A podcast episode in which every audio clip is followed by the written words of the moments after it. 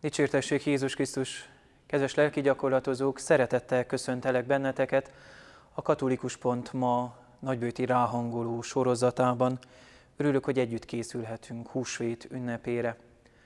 Nagybőjt harmadik hetének szerdáján hallgassátok meg az evangéliumi szakaszt, Szent Máté könyvéből, annak is az ötödik fejezetéből.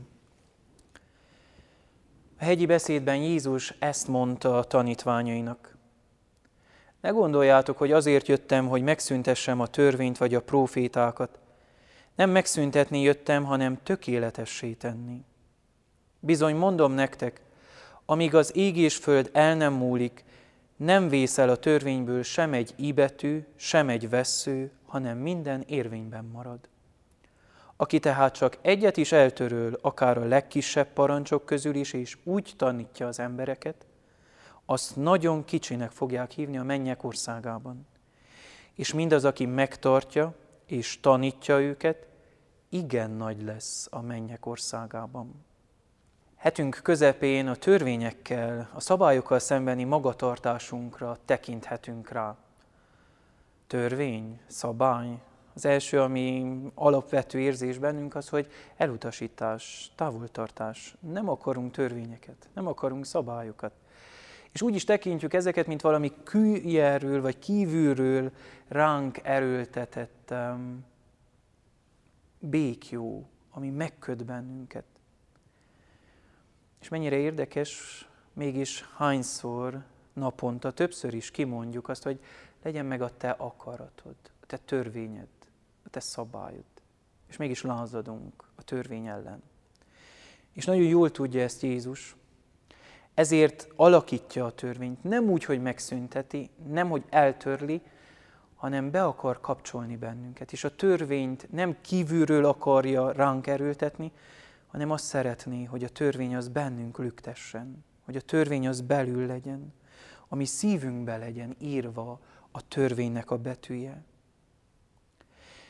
És ezért nem valami külsődleges a törvény, hanem olyan, mint ami az egész embert átjárja, mint az Isten és ember közötti szeretet.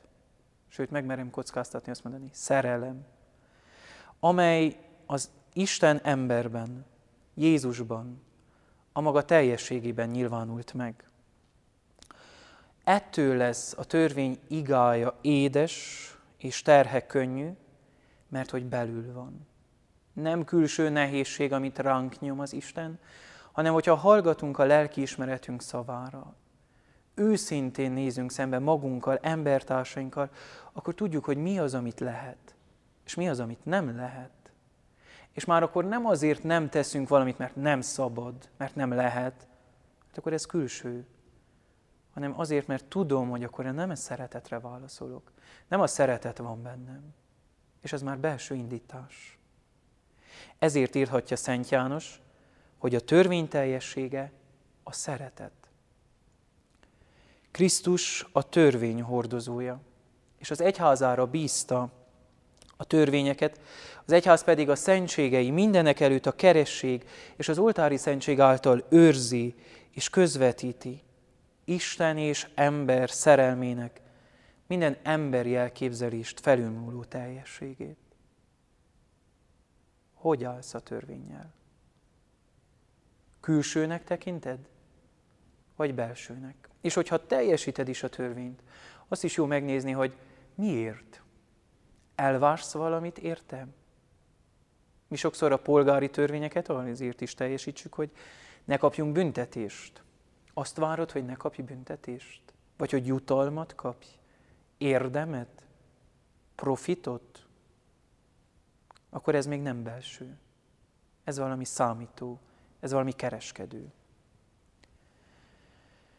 Kérjük azt, hogy ez a törvény megragadja a mi szívünket, a szeretetnek a törvénye.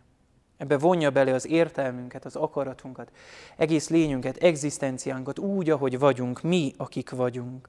Hogy ne észérvek alapján is tiszteletből, esetleg puszta megszokásból, hanem belső lendülettel, szerelmi odaadással igyekezzem teljesíteni azt a törvényt, azt az akaratot, azt a parancsot, amelyet Jézus hoz. Így a mai napunknak a kihívása lehet a szabályokhoz való eh, ragaszkodásunk, vagy az azokhoz való viszonyunknak a megvizsgálása. Mit jelent számomra a törvény? Akár legyen az a szeretetnek a parancsa, vagy törvénye, vagy, vagy a tíz parancsolat. Vagy bármely más törvény, egy osztályszabályzat, vagy egy munkahelyi szabályzat, vagy leírás. Külső, vagy pedig én magam is élem, és ez belülről jövő. Erre nézek rá a mai napon. Köszönöm, hogy ma is velünk tartottál. Ha tetszett ez a videó, akkor hozd meg ismerőseiddel, barátaiddal. Várunk holnap reggel is. Áldott szép napot!